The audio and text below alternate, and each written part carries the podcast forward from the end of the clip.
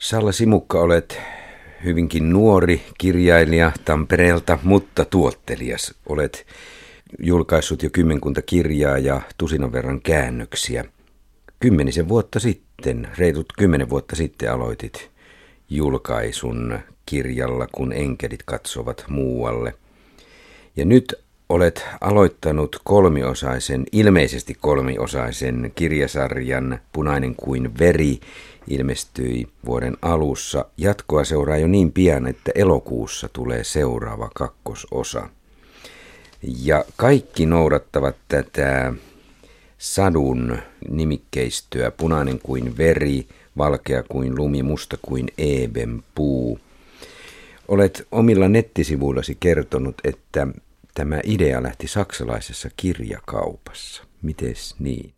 Kyllä, juuri, juuri niin kävi. Olin Frankfurtissa ja siellä kävin kirjakaupassa ja katselin sitä mustan puhuvien kirjankansien rivistöä. Itse asiassa olin siellä silloin niin kuin nuorten aikuisten osastolla, tavallaan siinä välimaastossa, että kun ollaan nuorten kirjat, tuntuu ehkä jo vähän lapsellisemmilta tai nuoremmille tarkoitetuilta ja sitten toisaalta ei ehkä vielä olla kuitenkaan siellä niin kuin aikuisten kirjojen puolella, niin, niin sellaisella osastolla olin ja siellä mulle tuli mieleen, että ajatella, jos olisi jännitysromaani, jonka nimi olisi Rotvi Blut. Eli siis kirjan nimi tuli ensimmäisenä saksaksi, kun siellä saksalaisessa kirjakaupassa olin. Ja sitten tietenkin heti perään ajattelin, että okei, punainen kuin veri että sehän olisi hyvä jännityskirjan nimi. Ja tietenkin kun on punainen kuin veri, on väistämättä oltava valkea kuin lumi ja musta kuin eepenpuu. Aika mielenkiintoista, että jo ensimmäisessä puheenvuorossasi sanoit tämän sanan välimaastossa, koska siitä tulemme puhumaan tässä aika paljon. Lasten tai nuorten maailman ja aikuisten maailman välimaastossa olevat ihmiset ovat tässä kirjassasi aika keskeisessä osassa, koska he ovat lukiolaisia. Mutta ollaan vielä tässä kirjan syntyhetkessä. Olet myös kertonut, että kuvat ovat tärkeitä. Tässähän ilmeisesti näit nämä värit heti ja tietyn kuvaston. Joo, kyllä ne värit tuli heti siinä mieleen. Ja se, että tavallaan mulla ei ollut siinä vaiheessa vielä oikeastaan tiedossa mitään muuta kuin tämä, että, että nämä ovat kirjojen nimet ja että olisi jännitykseen, thrilleriin suuntautuva tämä kirjan tyylilaji.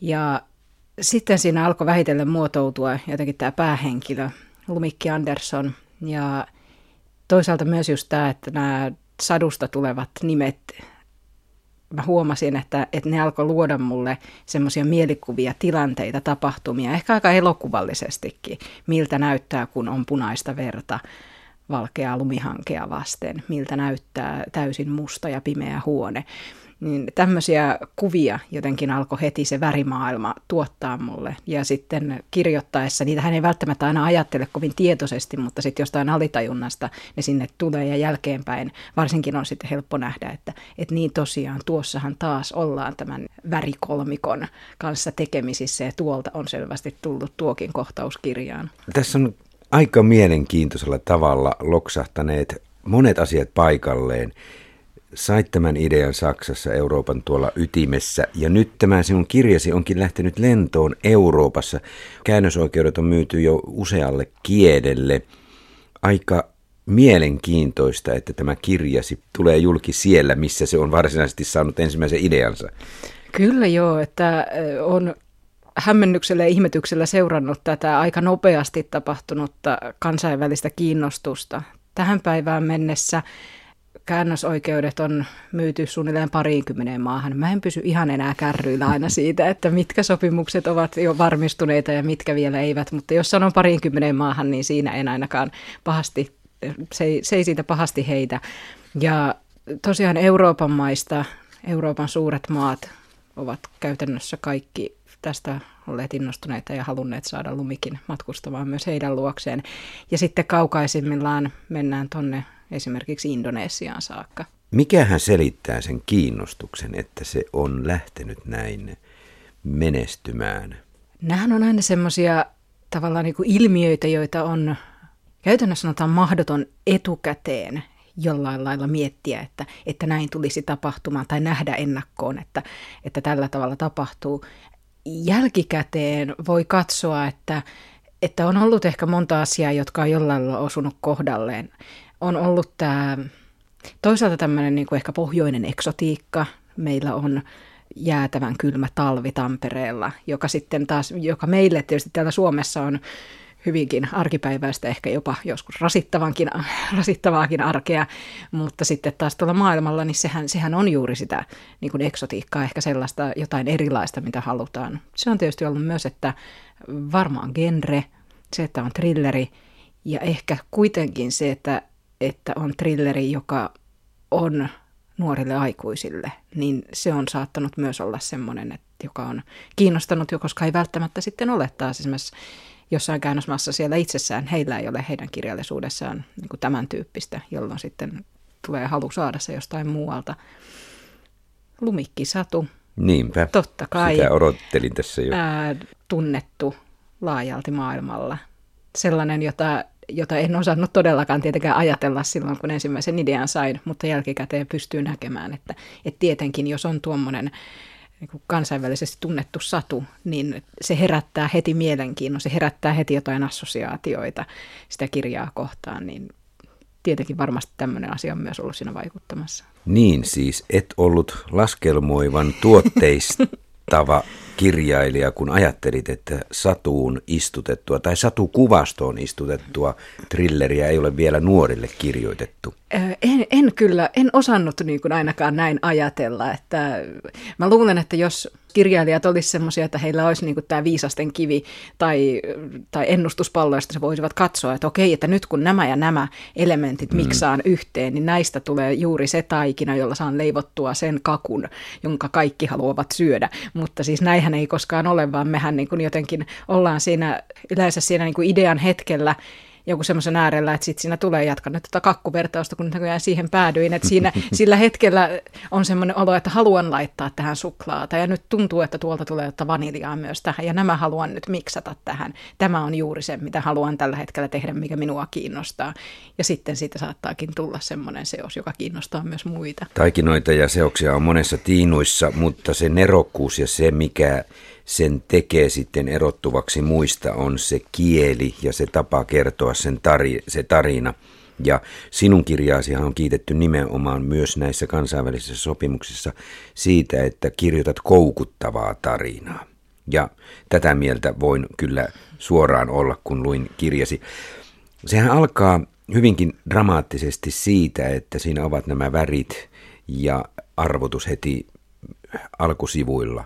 Siinä lumeen surmataan Natalia ja veri värjää valkoisen lumeen.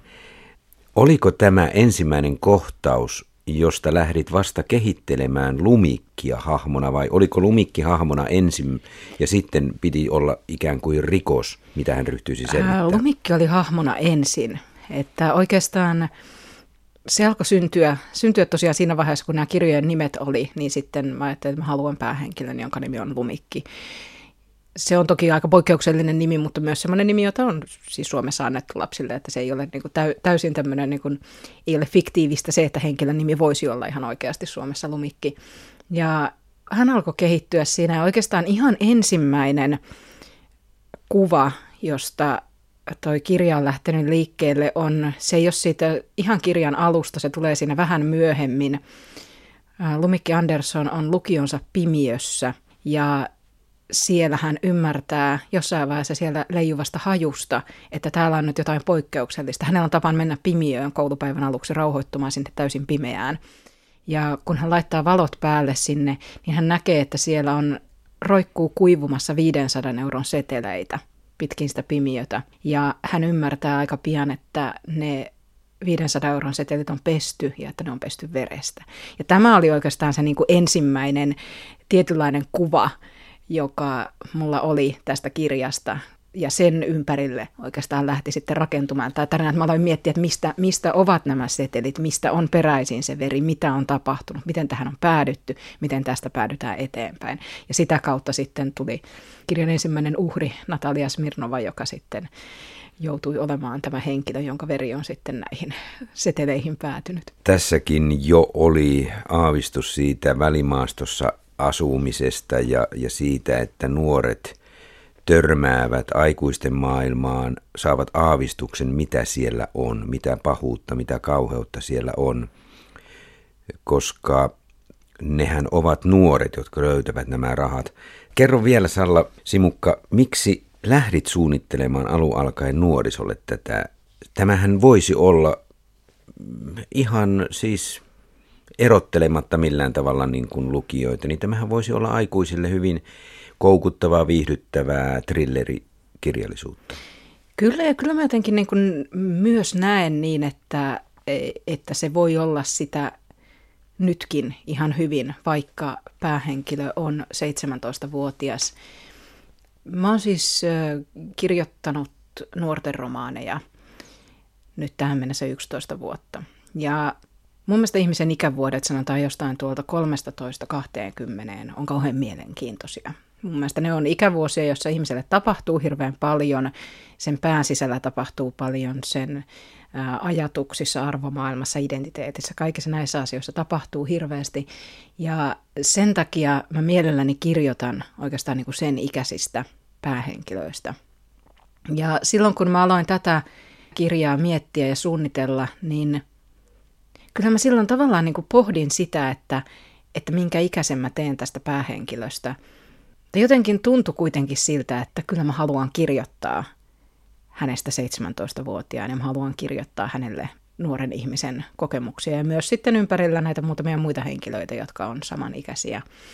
Mutta sanotaan, että muuten, kun mä kirjoitin tuota kirjaa, niin mä en oikeastaan missään vaiheessa pohtinut sitä, että voinko mä kirjoittaa näin nuorille, voinko mä kirjoittaa näin aikuisille. Mä en kirjoittaessani ajatellut sitä, että minkä ikäinen mahdollisesti tulee tämä kirjan lukija olemaan. Mä kirjoitin semmoista, mikä mun mielestä tuntui hyvältä, hauskalta, kiinnostavalta, jännittävältä, toimivalta. Täysin sensuroimatta pois esimerkiksi jotain asioita sieltä. Et mä ajattelin, että, että kaikki, kaikki mitä, mitä niin kuin musta tulee, niin mä voin kirjoittaa sen tähän kirjaan.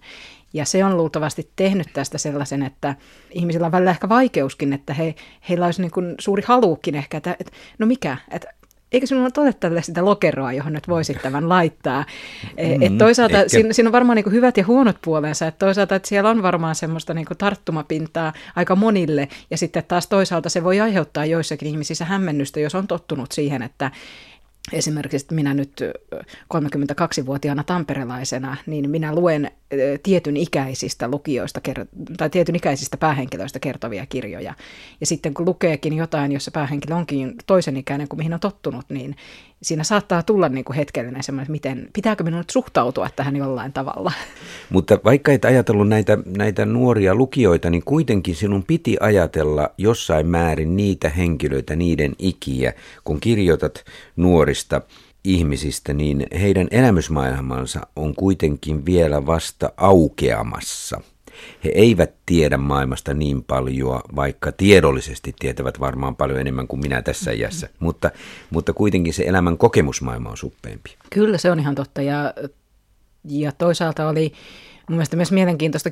Myös tavallaan näyttää se kirjo siinä, kuinka tuommoiset vähän vajaa parikymppiset ovat hyvin eri-ikäisiä keskenään.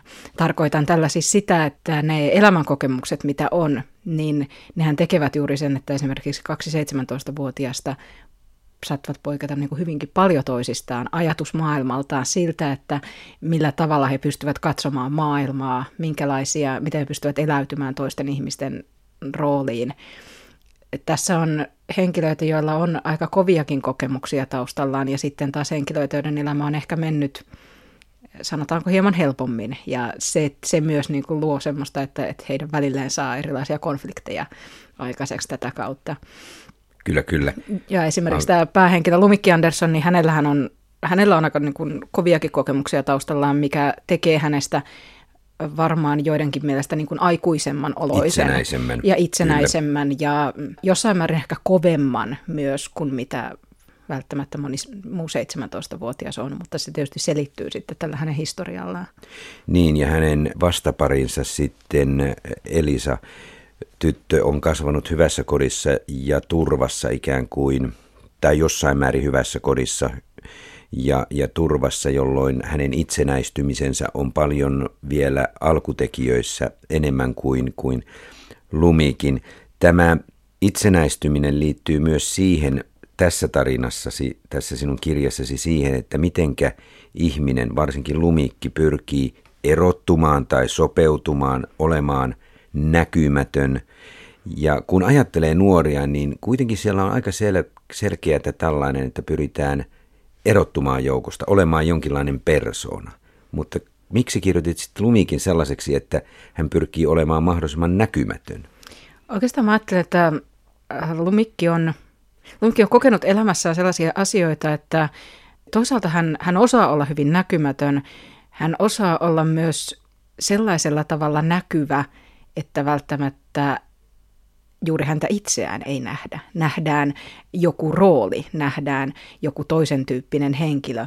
Ja toisaalta Lumikki on ehkä myös yrittänyt itselleen löytää semmoisen ajatuksen siitä, että hän voi olla kuka vain. Hän voi olla kameleontti, hän voi muuntautua erilaisiksi henkilöiksi. Hänessä on totta kai myös semmoinen, miksi sitä sanoisi, kipu tai haava tai syvä suru ja ahdistus, mitkä myös aiheuttavat sitten sen, että, että vaikka hän on periaatteessa hyvin itsenäinen, niin hänessä on myös nähtävissä semmoinen haavoittuvaisuus ja semmoinen, että hän ainakin mä itse huomaan kirjoittajana niin välillä toivovani, että voi kumpa sille Lumikille nyt kävisi ihan hyvin elämässä, että, että hän on kuitenkin kokenut aika kovia. Lu, lukija samoin. Sieltähän paljastuu Lumikin lapsuudesta koulukiusaamista. Mä oletan, että kakkos-kolmososassa saattaa paljastua Lumikin taustasta vielä jotain muutakin. Sellainen tuntuma on. Sä kirjoitat Lumikista, että hän ei ollut niin kuin muut. Hän oli juuri niin kuin muut. Tätäkö tarkoitit, kun äsken puhuit hänestä? Kyllä, kyllä. Ja oikeastaan ylipäänsä niin kuin tämmöistä, mä ajattelen myös tämmöistä niin eri, eräänlaista toiseuden ja vierauden käsitettä myös siinä mielessä, että, että musta on ollut kiinnostava kirjoittaa henkilöhahmoa, joka voi olla yhtä aikaa esimerkiksi lukijan kannalta hyvinkin niin kuin toinen ja vieras ja toisaalta myös yhtä lailla samankaltainen kuin hän itse. Mä tiedän, että, että monilla, varsinkin nuorilla ihmisillä, esimerkiksi sanotaan tuossa niin yläasteiässä, on aika suuri tarve siihen, että, että löytäisi jotkut semmoiset lokerot, joihin toisia ihmisiä voi laittaa, lokeroita, joihin myös itsensä voi laittaa, koska se tuo yleensä jonkunlaista turvaa ja pysyvyyttä. Mutta mä itse ajattelisin kuitenkin näin, että nähdäkseen maailmaa mahdollisimman laajasti, niin ihmisille tekee aika hyvää se, jos hän pystyy katsomaan myös sinne lokeroiden ohi ja kaikkein eniten sen oman lokeronsa ohi. Se, että, että ei juutu johonkin tiettyyn, että muut ovat määritelleet, että minä olen tällainen ihminen, jolloin minun täytyy olla tällainen. Ja Lumikkiahan on esimerkiksi juuri nämä hänen koulukiusaajansa pyrkineet pienentämään, alistamaan, määrittämään, sanomaan, että sinä olet tällainen. Ne on hirveän kovia sanoja, mitä ne ovat hänelle sanoneet. Ja se, että miten Lumikki on pystynyt sitten siitä kuitenkin niin kuin ymmärtämään, että ne toisten määritteet eivät ole häntä. Hänessä on joku ydin, joka on paljon enemmän kuin ne toisten sanat. Liittyykö tähän jollain tavalla suvaitsemattomuus ja pohditko suvaitsemattomuutta, nuorten tietynlaista suvaitsemattomuutta? Mä en ehkä oikeastaan sanoisi niinkään, että että välttämättä nuorten suvaitsemattomuutta. Oikeastaan mä koen, että... Siis et, tarkoitan et, tässä nyt, että, että ei aina suvaita erilaisuutta. No näin, näin varmaan, siis... mutta toisaalta mä luulen, että se, se ei ole pelkästään, se ei ole niin kuin ainoastaan nuorten ominaisuus, vaan se on käytännössä meidän kaikkien ihmisten ominaisuus, että meidän on jotenkin vaikea monesti kohdata sitä erilaisuutta. Mm, mä en koe, että mä olisin mikään niin kuin suvaitsevaisuuden sanansaattaja, tai että kun mä kirjoitan kirjaa, niin mä en ajattele sitä, että, että mä nyt kirjoitan tänne jonkun tämmöisen, niin kuin, että nyt, nyt suvaitkaa ihmiset, koska mm. jos mä haluaisin kirjoittaa niin, niin sanotaan, että kaunokirjallinen teos ei ole siihen varmaan paras mahdollinen, silloin kannattaisi tehdä joku pamfletti tai kannanotto. Se, niin. mm.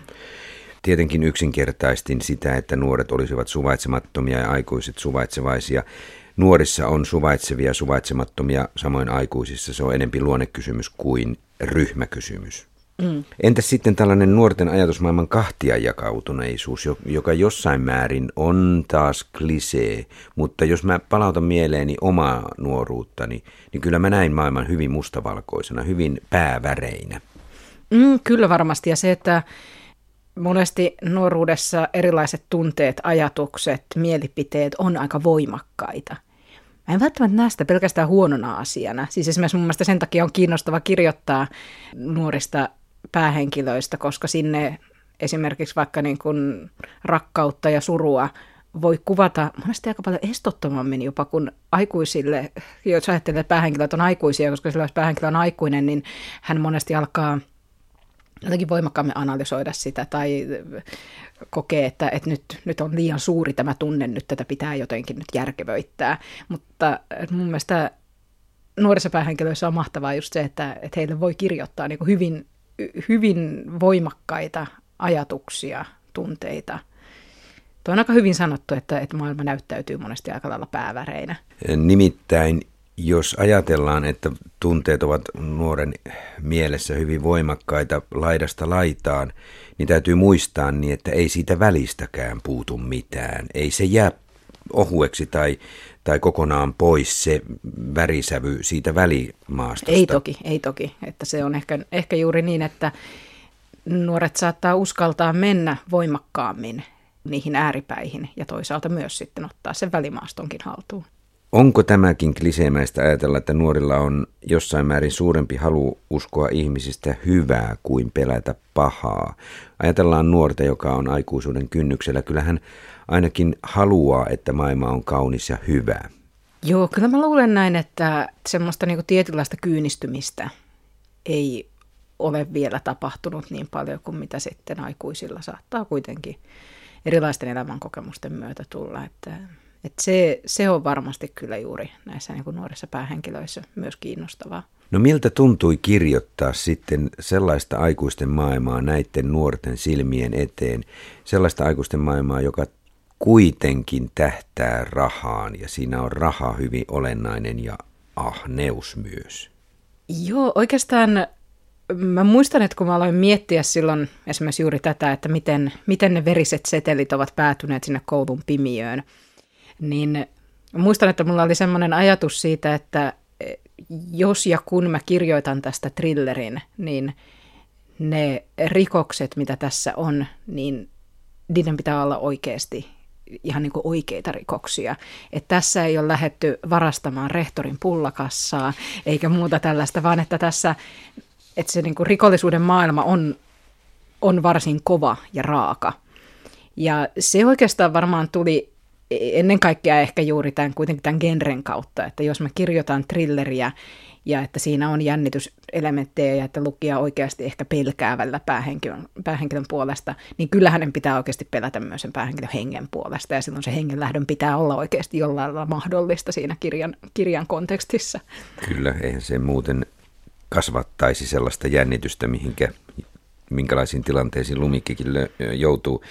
Siinä sotkeutuvat tähän rikostarinaan pahiten poliisi ja sitten hänen tyttärensä on siinä, mutta tämä poliisi on kuitenkin pahan teillä ja rehtorin poika myös jossain määrin. Siis yhteiskunnan peruspilarit horjuvat tässä nyt. Mikä, mikä suuri epäluottamus sinulla on tällaisiin? Siis... Va, liittyykö tämäkin siihen, että täytyy olla tarpeeksi Tämä, vahvat? Liittyy ja... siihen, täytyy olla tavallaan niin kuin tarpeeksi, tarpeeksi voima, voimakkaasti tulla sitten juuri tämä niin kuin pahuus ja vääryys sitten tähän kirjaan. Ei siis, mä olen, mä olen hyvin, hyvin kyllä tämmöinen niin kuin uskon suomalaisen yhteiskunnan ihan hyvyyteen ja näin. Että sanotaan, että jos, jos kirjan perusteella alkaisi tehdä päätelmiä siitä, että, että minkälainen yhteiskuntakäsitys mulla on, niin se varmaan näyttäytyisi aika paljon synkempänä kuin mitä on todellisuus. Tästä lumikista nyt tarkemmin, niin, niin tämä, kun tämä viittaa satuun, tämä viittaa myös muihin satuihin tässä tarinan aikana, niin eikö siinä ollut pieni riski, että se satumaisuus, se kuvasto on vähän lapsenomaista? Siinä varmaan, varmaan osin on se riski, siis tavallaan jos me ajatellaan satuja, niin oikeastaan mä luulen, että sadut on vanhastaan niin perinteisesti olleet, ei välttämättä juurikaan ehkä lapsille suunnattua, vaan ehkä oikeastaan just siinä aikuisuuden kynnyksellä oleville henkilöille suunnattua. Jos me luetaan satuja, klassisia satuja, niin niistä löydetään aika paljon. Nehän on siis monesti niin kuin aikuistumistarinoita. Ne on kertomuksia siitä, että miten päähenkilö kasvaa johonkin rooliin, joka hänelle on sitten, hänelle kohtalo tai muu on suonut. Ja niissä on myös aika paljon semmoisia kohtia, varoituksia, neuvoja siitä, että miten nuoren ihmisen tulisi käyttäytyä, miten hänen tulisi esimerkiksi hallita, sanotaan vaikka omaa seksuaalisuuttaan, miten hänen tulisi kohdata muita ihmisiä, miten hänen tulisi suhtautua omaan väkivaltaisuuteensa. Että oikeastaan mä ehkä näen jopa niin, että sadut vanhastaan, niin ne on ehkä ollut, ne on ollut vanhemmalle ikäryhmälle kuin mitä taas me ajatellaan ehkä nykyään. Tietysti sanotaan, että Walt Disney on tehnyt saduille osin semmoista niin kuin pyöristämistä ja pehmentämistä, mikä on aiheuttanut sen, että meillä on niin kuin uuden tyyppinen satukaanon, joka on niin kuin selvästi nuoremmille suunnattu.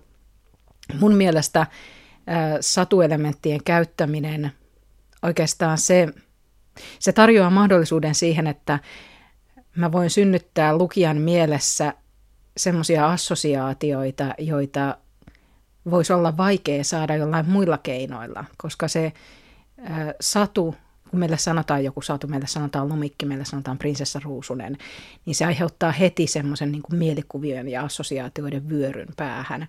Ja jos mä voin kirjailijana jollain lailla hyödyntää tätä, niin mun mielestä se on, se on hienoa, koska sillä pystyy tuomaan tekstiin jonkun uuden tyyppisen tason. Kyllä, ihan Grimmin saduista alkaen kyllähän se on aika kovaa luettavaa, ei ihan pienille lapsille. Tässä tuota, Lumikki on ilmaisutaidon lukiossa ja äh, hän hieman halveksii niitä muita, jotka tulevat ilmaisutaidon lukioon. Miksi niin? Hän tietenkin tulee vähän kovemmista taustoista. Kyllä, ja mä luulen, että toisaalta osin kyse on myös Lumikin tämmöisestä niin omasta suojautumismekanismista myös, että, että hän hän ehkä hieman asettuu muiden yläpuolelle sen takia, että kun hän on muiden yläpuolella, niin häntä ei voida satuttaa niin herkästi. Et mä uskon, että siinä on tämmöistä taustalla. Ja toki me sanotaan näin, että Lumikki on päähenkilö, joka on monissa suhteissa myös hyvin erilainen henkilö kuin mitä mä olen itse ollut, vaikkapa sanotaan 17-vuotiaana, että meissä meissä ei ole niin kuin ihan hirveän paljon yhteistä. Mutta sitten taas toisaalta mä luulen, että Lumikki on sitten semmoinen henkilö, johon, jolle mä taas toisaalta voin kirjoittaa ehkä niin kuin sen tyyppisiä ajatuksia, joita mulla on sitten kuitenkin ehkä joskus ollut silloin, tai joita on nykyään, ja jotka saattaa olla niin kuin lumi, lumikin päähän, ne tulee kärjistetympänä, ne tulee niin kuin voimakkaampana kuin mitä ne mulla itselläni on ollut tai on nykyään, että erilaiset semmoiset, jos mä olen ärtynyt jostain asiasta, niin omana itsenäni. Mä tiedän, että mä olen sen verran diplomaattinen ihminen, että mä alan kuitenkin aina punnita, että no mutta toisaalta ja toisaalta, ja kyllähän tässä nyt näin ja näin ymmärtää. Mutta sitten lumikki voi vaan niin laukoa suoraan, että tämä nyt on näin. Joo. Joten se on siinä mielessä niin kirjoittajalle myös aika herkullinen henkilöhahmo. Mutta Salla Simukka, tässä kirjassahan, jossa Lumikki ensimmäisen kerran joutuu tekemisiin rikollisuuden kanssa, niin hän kipuilee sitä vielä, että, että onko hänen pakko ottaa tätä roolia niskaansa, että hän ryhtyy tätä selvittämään. Mutta kakkososassa sitä et voi enää ikään kuin käyttää. Se rooli on jo puettu takkina, mustana takkina lumikin päälle tai lumikuningatar pukuna, mitenkä vaan. Niin, niin mikä oli se tapa, millä ensin teit tämän roolia vastaan tappelemisen. Se oli ihan tässä kirjan alussa ihan selkeänä mukana tässä tarinassa. Joo, kyllä se tosiaan, että, että koska mä halusin kirjoittaa henkilön, jonka periaate on olla puuttumatta muiden asioihin. No sehän on kauhean niin kuin, hyvä lähtökohta ehkä henkilölle, mutta sanotaan, että tarinan kannalta, jotta päästään niihin jännittäviin elementteihin, niin sitten se on ehkä pakko kuitenkin puuttua niihin mm-hmm. asioihin, koska sitten jos kävisi näin, että sanotaan, että no en mä nyt sitten puutukaan tähän, no niin siinä oli kirjan ensimmäistä 30 sivua ja jahan, ja siihenhän se sitten jäikin, vaan sitten se on, se on niin kuin, tavallaan pakko heittää sitten se henkilö niin kuin jo, jollain niin seinää vasten siihen, että no nyt, nyt niin kuin, et, et sulla ei ole muita vaihtoehtoja, että sä nyt vaan niin kuin joudut tähän. Ja sitten toisaalta siinä tapahtuu jossain vaiheessa myös Lumikissa ehkä sellainen mm, sisäinen muutos, että hän toisaalta hän sit haluaa selvittää tämän asian loppuun saakka. Hän haluaa katsoa sen viimeisenkin kortin, tuleeko sieltä sitten mahdollisesti hertta kuningatar vai patajassa vai mikä sieltä tuleekaan. Tässä onkin, voikin olla tietty ero, että tämä lumikki ei lähde tekemään tätä taisteluaan tai lähde taistelemaan rikollisuutta vastaan jostain palavasta oikeudentajuustaan lähtien, vaan hän joutuu, hän asetat tarinassa hänet niin sein, selkäseinää vasten, että hänen on toimittava, juostava karkuun roistoja jäisellä kadulla ja lenkkipolulla ja, ja väisteltävä luoteja. Aika mielenkiintoista, että toiminnan kautta teet sen pakon, etkä sisäisen halun saada asiat paremmaksi. Mm, kyllä joo. Toisaalta mä luulen, että se, se myös niin tekee esimerkiksi sen, että vaikka tämä kirjahan on lähtökohdiltaan, tässä tapahtuu niin synkkiä ja rankkoja asioita, mutta mun mielestä täällä on myös niin kuin paikoin kohtia, jotka joissa on ehkä niin kuin mustaa huumoria tai hauskuutta myös, on, joka joo. mä luulen, että se ehkä tulee sitten sieltä Lumikin asenteesta, kun se on siinä, että et ei niin kuin Juman kautta, että tämmöiseenkin mä oon joutunut. Ja sitten sit tavallaan niin kuin hänen, hänen on ehkä siinä niin kuin tilanteessa tavallaan pakko myös niin kuin jotenkin vähän sen huumorinkin kautta, tai ainakin, että mä kirjoittajana tuon sinne vähän huumoria myös siihen tekstiin mukaan. Mä luulen, että tämä jos hänellä olisi semmoinen niin kuin vakaa palo, oikeudenmukaisuuden tunto, muu semmoinen, jonka myötä hän niin kuin näihin päätyisi, niin tästä olisi tullut varmaan aika paljon vakavampi kirja, jotenkin tosikkomaisempi, jos hänellä ei olisi ollut sitten tätä asennetta, että, että no nyt mä oon tämmöiseenkin tilanteeseen joutunut, mm. mutta mennään nyt tästä, kun nyt kerran tässä ollaan. Ehkä, ehkä paasaavampi, mm. voi, voi näin olla. No, petollinen poliisi ei ole ainoa toimija ja rikollinen tässä sakissa, vaan, vaan kyllä se rikollisuus tulee itäsuunnasta Venäjältä. Onko siinä tiettyä ennakkoasenteellisuutta, kliseemäisyyttä? Miksi Venäjältä? Siinä on, on totta kai kliseemäisyyttä, siitähän nyt ei pääse niin kuin yli, yli eikä ympäri, en sitä kiellä. Mutta oikeastaan siinä vaiheessa, kun mä pohdin tätä, että, että jos meillä on sellainen kaupunki kuin Tampere ja Tampereen sitten huumemaailma ja että mistä, mistä ne huumeet sitten kuitenkin vielä tällä hetkellä aika voimallisesti tulee, niin siinä vaiheessa mä sitten vaan totesin sen, että okei, että, että nyt tässä niin todennäköisyys, uskottavuus painaa vaakakupissa enemmän kuin se, että mä haluaisin nyt kamppailla näitä kliseitä ja stereotypioita vastaan. Ja siinä, sitä kautta oikeastaan sitten tuli tämä, että, että tulee tuolta niin kuin sekä Venäjän että Viron puolelta sitten nämä rikolliset. Tämä on siinä mielessä vaan sillä tavalla jossain määrin arka, että tämä heittää sävyn, että emme me, mutta ne muut, eli, eli on väestön ryhmiä. Tässä jaetaan ikään kuin väestön ryhmiä kansallisuuksien mukaan. Se on totta tietenkin, että että se voi niin kuin näyttäytyä jollakin lukijoille sillä tavalla. Mä oon ehkä just halunnut sitten toisaalta tuoda, tuoda sitä kautta, että tässä on tämä, on tämä poliisi, on nämä nuoret, jotka sitten myös toisaalta niin kuin sekaantuvat näihin huumeisiin, että se näyttää sen, että ihan yhtä lailla me olemme tässä mukana kuin nuo toisetkin, että ei ole kyse siitä, että, että se niin kuin paha ja vääryys tulisi jostain ulkopuolelta, vaan että kyllä se tulee ihan yhtä lailla meistä itsestämme. Ja sittenhän oikeastaan paljastamatta nyt liikaa kirjan loppupuolelta, niin kyllähän siellä tavallaan tulee esiin se, että ketkä ne on, jotka mahdollistaa tämmöisen toiminnan ja että kyllä he ovat ihan sitten supisuomalaisia. taas supisuomalaisia. Kyllä, mutta mietitkö kertaakaan, millä tavalla tarinasi vahvistaa tai koettelee ennakkoluuloja? Kyllä mä sitä, sitä oikeastaan mietin ja sitten Mulle oli esimerkiksi tärkeää se, kun mä kirjoitin tätä Natalia Smirnovan hahmoa, että mä halusin tehdä hänestä myös niin kuin henkilön, jonka käyttäytymistä on aika helppo ymmärtää ja jonka, symp- jonka puolella lukijan sympatiat myös varmaan aika paljon on. Että mä halusin kirjoittaa hänestä henkilön, joka, jolla olisi myös joku tarina, että hänen roolinsa ei ole pelkästään olla ruumis. Mm, kyllä. Hänet olet kirjoittanut hyvinkin eläväksi, vaikka aloitat hänet kuolleena. En tiedä, onko kukaan kiinnittänyt tähän seikkaan huomiota. Tässä kirjassa on rakkautta ja vieläpä tällaista mahdottomalta tuntuvaa rakkautta suomalaisen poliisin ja Natalian välillä. Ja hyvää uskoistakin rakkautta suomalaisen poliisin taholta ainakin, mutta en löytänyt siitä kovin paljon rakkautta näiden nuorten kesken. Joo, no oikeastaan siis mm, mä luulen, että se oli, se oli jossain määrin varmaan niin kuin tietoinen valinta, että et en kirjoittanut niin kuin semmoista suurta rakkaustarinaa nyt ainakaan vielä tähän kirjaan. En sitten vielä ehkä paljasta, mitä, mitä seuraavissa on tulossa, mutta koska aika monesti se on ehkä semmoinen myös kliseinen ajatus, että, että jos kirjoittaa nuorista päähenkilöistä, niin että silloin niin kuin, tavallaan se romantiikan vaatimus tulee siihen. Ja mä että, että tästä voi tulla kiinnostava myös ilman sitä niin kuin romantiikan vaatimusta.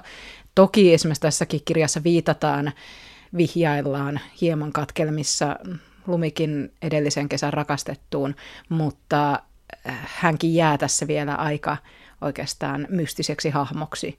Että häneen, häneen vaan viitataan, että tällainen tapahtuma on ollut Lumikin elämässä, mutta että se ei niin kuin, tule semmoisena niin ehkä voi, kovin voimakkaana kertomuksena tässä.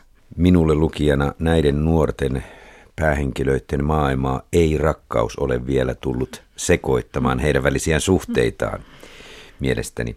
Kun vihjasit vähän tulevaan, niin ehkä jonkinlaiseen rakkaudenkin mahdollisuuteen, niin tämä seuraavan kirjasi kansi, tästähän kolmiosaisesta sarjasta on jo kannet valmiina, valkea kuin lumi. Onko siinä tapahtumapaikkana Praha? Kyllä, valkea kuin lumi sijoittuu Karlen Prahaan. Silta. Kyllä, Karlen silta on kirjan kannessa. Ja voin ehkä sen verran paljastaa, että yksi kirjan tämmöisiä myös niin kuin, taas tämmöisiä lähtötilanteita – kohtauksia, kuvia on takaa ajo ruuhkaisella Kaarlen sillalla, koska mun mielestä kun olen käynyt itse Prahassa, olin siellä viime keväänä kaksi viikkoa kirjoittamassa, niin mä jossain vaiheessa, kun mä menin siellä Kaarlen sillalla just tämmöisen niin ruuhkaisempaan turistiaikaan, niin mä ajattelin, että olisi kyllä aika piinallista, jos tässä pitäisi paeta niin kuin henkensä edestä jotenkin väistellen näitä kaikkia turisteja ja, ja näitä kojuja ja muita, niin se oli semmoinen, minkä mä halusin ehdottomasti sinne kirjoittaa. Valkea kuin lumi lähtee liikkeelle siitä, että Lumikki on matkustanut Prahaan reppureissulle yksin. Hän ajattelee, että vihdoinkin, että niin kuin ihana yksinäisyys. Hänellä on niin kuin aikaa olla itsekseen omien ajatustensa kanssa. Melkeinpä siinä ensimmäisten päivien aikana häntä lähestyy nuori nainen ja tämä nainen tulee sanomaan Lumikille, että uskon, että olen sinun sisaresi jolloin tämä sitten heittää Lumikin taas niin kuin tällaiseen tilanteeseen, että hän ei voikaan nyt viettää ihan yksin ja rauhassa tätä lomaa, vaan sitten tämä tietenkin vetää hänet taas mukaan tämmöiseen niin kuin tapahtumien pyörteeseen.